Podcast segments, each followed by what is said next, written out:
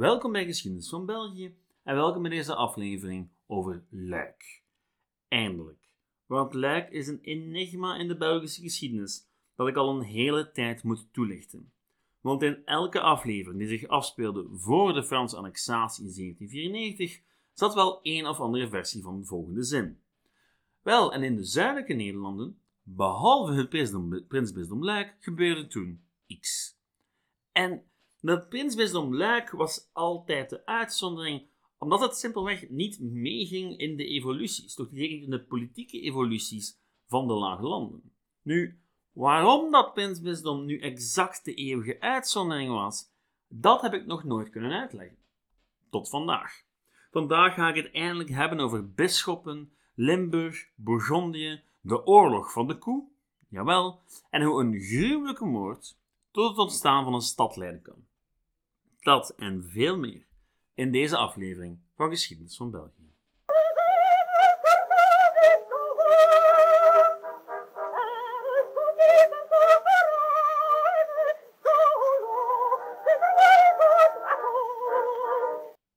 Laten we beginnen met de situering van de status van Luik in het Wallonië van vandaag. Want als Vlaming is het soms wat moeilijk om de regionale verhouding in te schatten. Wel, ik kan u na enkele jaren veel om te gaan met Franstaligen het volgende zeggen. Luik is het Antwerpen van Wallonië. Dat klinkt heel kort door de bocht, maar ik ben er ondertussen wel redelijk hard van overtuigd geraakt.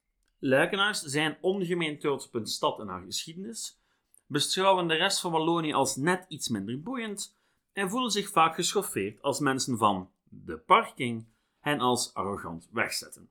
Wat die mensen constant doen.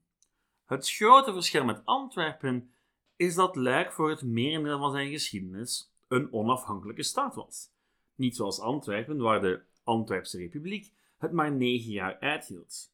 Nee, het prinsbisdom Luik zou van 980 tot 1795 politiek onafhankelijk blijven onder de paraplu van het Heilige Roomse Rijk.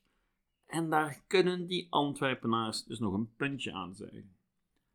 Het brengt ons wel tot de vraag van deze aflevering en die van volgende week. Waarom Luik? Waarom is Luik de grote uitzondering in het verhaal van de zuidelijke Nederlanden?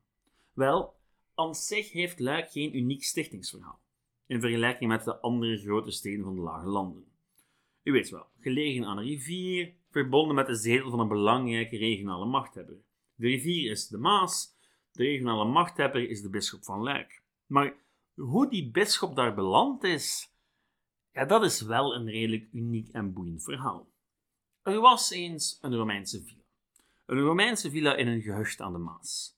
En lang na het vertrek van de Romeinen werd dat gebruikt als een verblijfsoord voor lokale machthebbers. En zo besloot de bisschop van Maastricht, Maastricht Lambertus, er in 705 of 702, men is het niet zeker, eventjes te verblijven. Een verblijf dat abrupt ten einde kwam toen hij vermoord werd door de familieleden van een zekere Dodon. Waarom die familieleden Lambertus wouden doden, is niet helemaal duidelijk, maar volgens chroniekschrijvers was het omdat Lambertus de hand had gehad in de dood van die Dodon.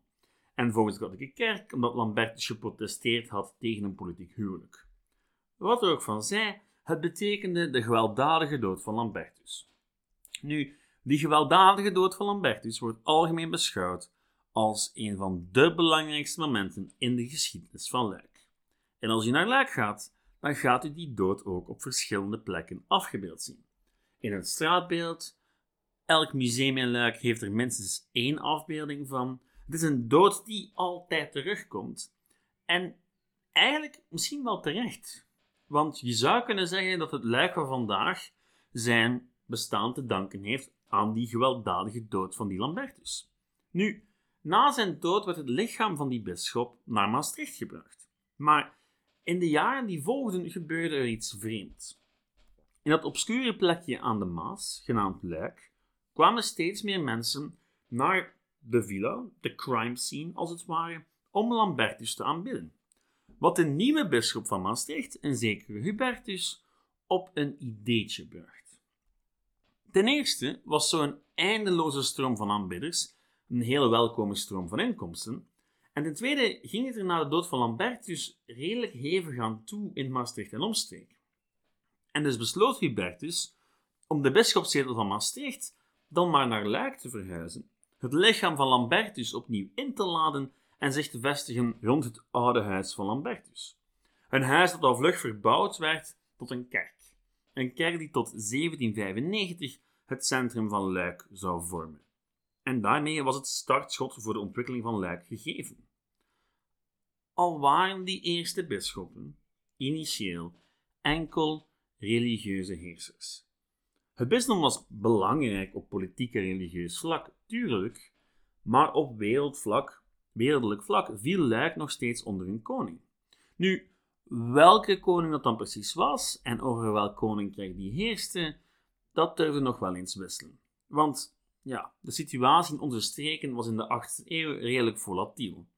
Waar Clovis ooit een eengemaakt Frankisch Rijk had weten te stichten, versnipperde dat al direct na zijn dood.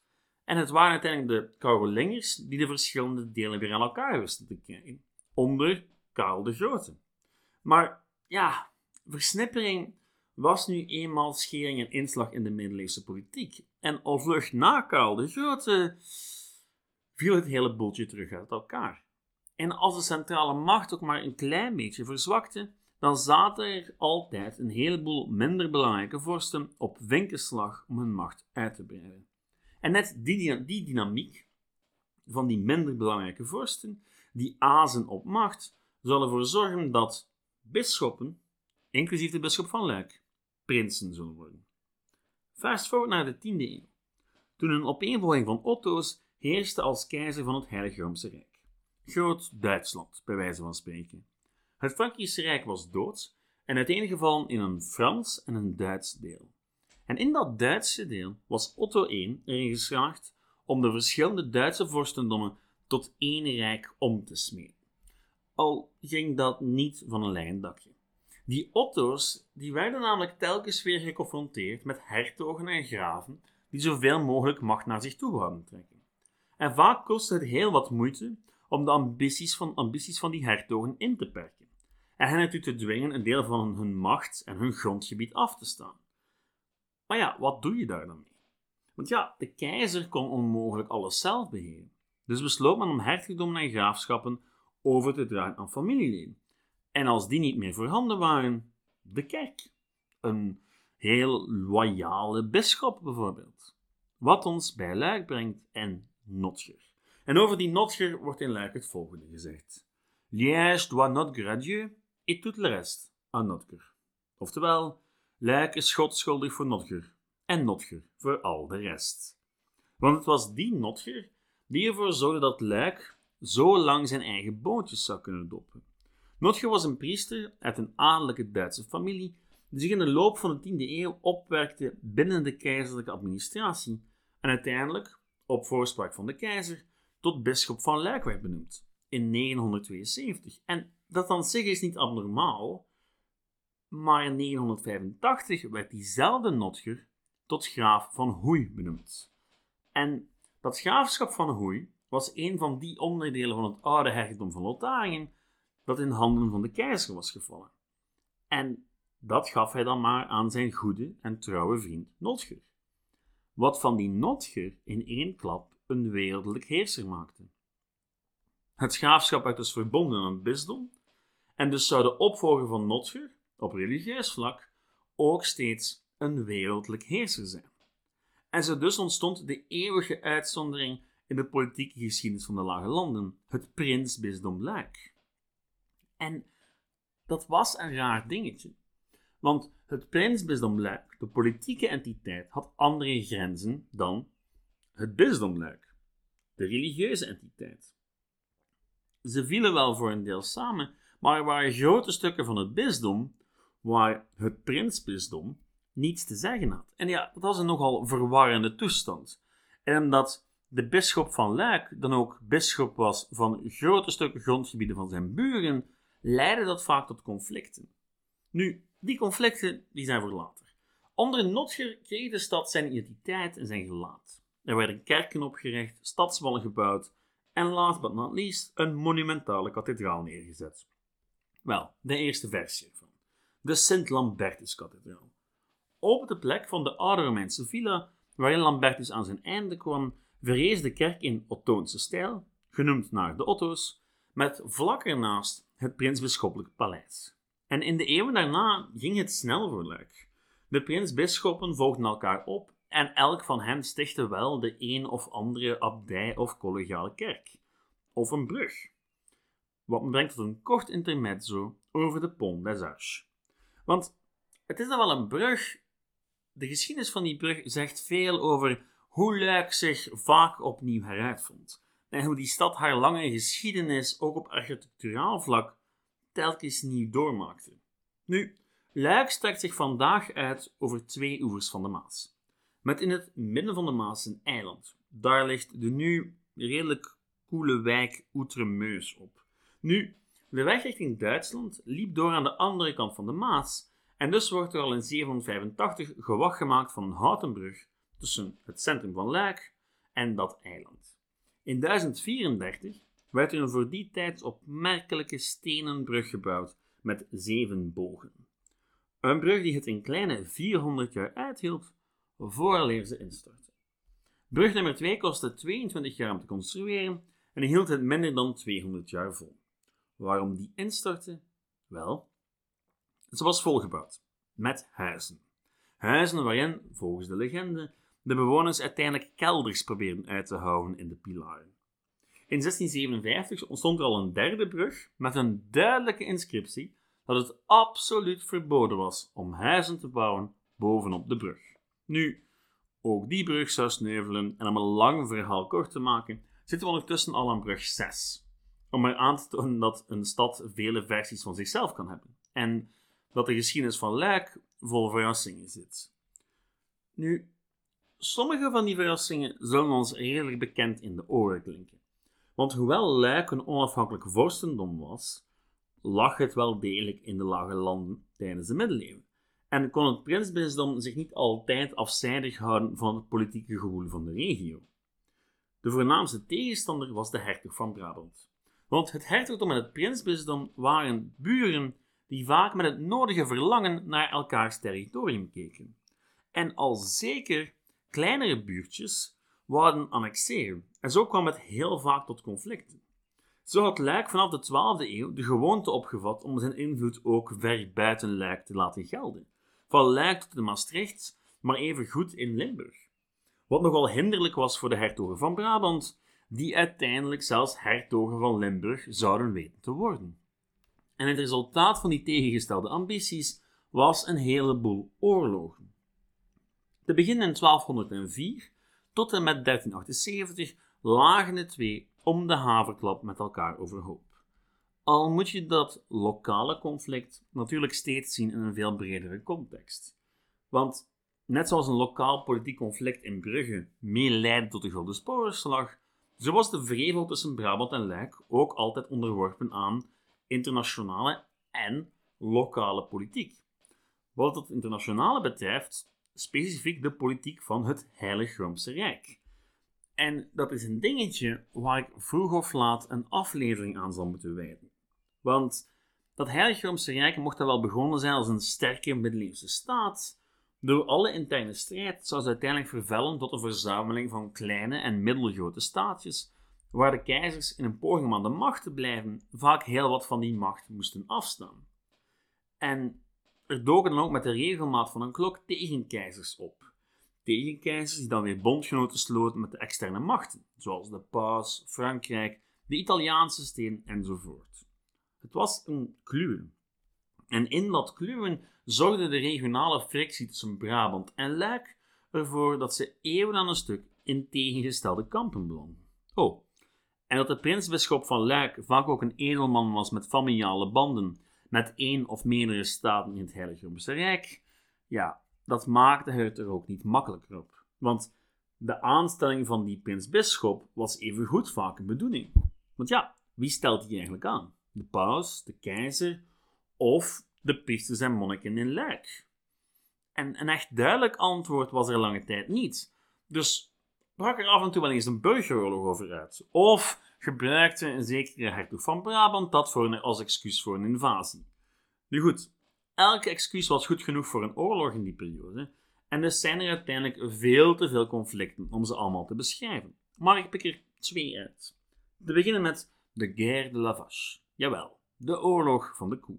Toffe naam, minder toffe oorlog. Het ging daadwerkelijk om een gestolen koe.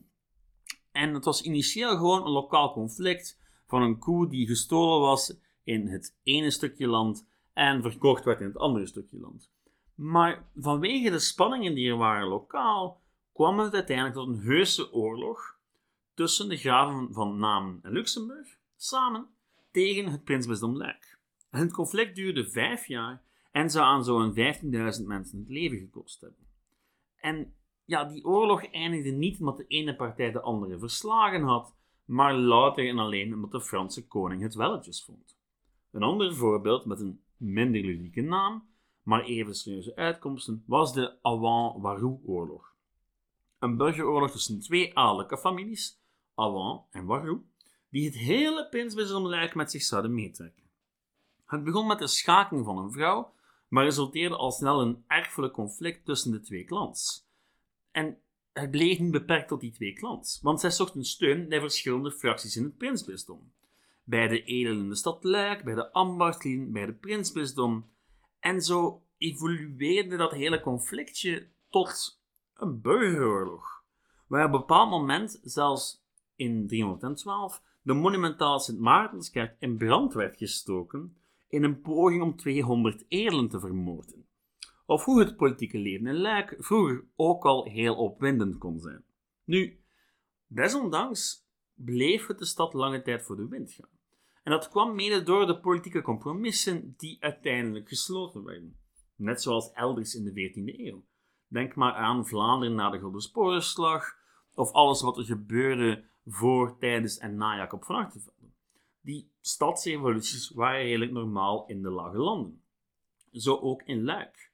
Met de Pedefex in 316 kwam er een verdrag dat de burgers een heleboel rechten toekende en een representatieve overheid installeerde. Onder het toeziend oog van de prinsbisschop natuurlijk, maar dat was niet langer een alleenheerser. En de rol van de adel, die elkaar zowat collectief had uitgemoord tijdens de Awans-Warou-oorlog, ja, die rol was uitgespeeld. Nu, dat, die pedefex was zowat de Luikse versie van de Magna Carta. Als je al het bovenstaande samenlegt, dan kom je misschien tot de conclusie dat dat prinsbisdom Luik nog niet zo uitzonderlijk was in vergelijking met de rest van de lage landen. Ja, de vorst was een bisschop, maar verder doorging het prinsbisdom dezelfde politieke, sociale en economische evoluties als haar buren. En zoals we gezien hebben, kon Luik zich even goed weren als de andere staatjes in haar omgeving. En al was ze dan een prinsbisdom, veel heiliger dan de rest was ze niet. Maar het grote verschil tussen Luik en de rest van de regio komt er in de 15e eeuw. Als Luik in nauwe schoentjes komt. Want het prinsbisdom had dan wel grip gekregen op een groot deel van hedendaags Limburg en Wallonië. Plots werden ze heel erg bedreigd. Plekken zoals Averbode, Mazeik, Tongeren, Sint-Truiden, Malmedy, Dinan en Bouillon maakten allemaal deel uit van het prinsbisdom. En daardoor lag het middenin een heleboel land dat in de loop van de 15e en 16e eeuw verenigd zou raken onder één vorstendom, Bourgondië. Nu, luisteraars van deze podcast zijn al langer bekend met de Bourgondiërs. Die probeerden vanaf de 14e eeuw greep te krijgen op de lage landen na het huwelijk van Philips de Stoute met de erfgename van de graaf van Vlaanderen, Margaretha van Malen. Langzaam maar zeker, door een combinatie van huwelijksallianties en oorlogen, zou men steeds meer vorstendommen in de lage landen inlijven. Vlaanderen, Brabant, Namen, Henegouwen, Holland, Zeeland. Het ging zo vlot dat Karel de Stoute het uiteindelijk op zich nam om zijn territorium in de lage landen te verenigen met zijn landen in Bourgondië. Er lagen echter twee grote hindernissen op zijn pad: het hertogdom Lotharingen en het prinsbisdom Luik. De poging om Lotharingen te veroveren zou zijn dood worden, maar Luik kreeg hij er wel onder, min of meer. Zijn vader Philips de Goede was er al in geslaagd om Luik politiek uit te schakelen. Hij was er immers in geslaagd de paus te beïnvloeden en zo zijn neef verkozen te krijgen tot prins-bisschop. Iets dat de luikenaars zelf niet konden appreciëren. En ja, dat leidde natuurlijk tot een opstand. Een opstand die zou neergeslaan worden. Maar liefst drie keer in drie verschillende oorlogen. In 1465, 1467 en 1468. En ook al verloren de luikenaars telkens opnieuw het pleit, toch bleven ze zich verzetten. En na de laatste poging op zijn leven door 600 van Chimontezen, besloot Karel de Stoute dat als de luikenaars niet wilden luisteren, ze dan maar moesten voelen. De stad werd geplunderd en in de as gelegd. Enkel de kerken en de publieke instellingen overleefden. En bij gevolg was Luik in 1468 gereduceerd tot een protectoraatje van de Burgondische hertogen. Een protectoraat dat gedoemd leek om vroeg of laat geannexeerd te worden. Maar dat verhaal en over hoe Luik zal herrijzen dankzij een heleboel oorlogen, zij het niet van het prinsbisdom Luik, dat is voor volgende week. Goed, tot dan. Ciao. U kan ons vinden op de Facebookpagina Geschiedenis van België. U kan een mail sturen naar geschiedenisvanhetoutlook.be. Zoals altijd, bedankt voor het luisteren.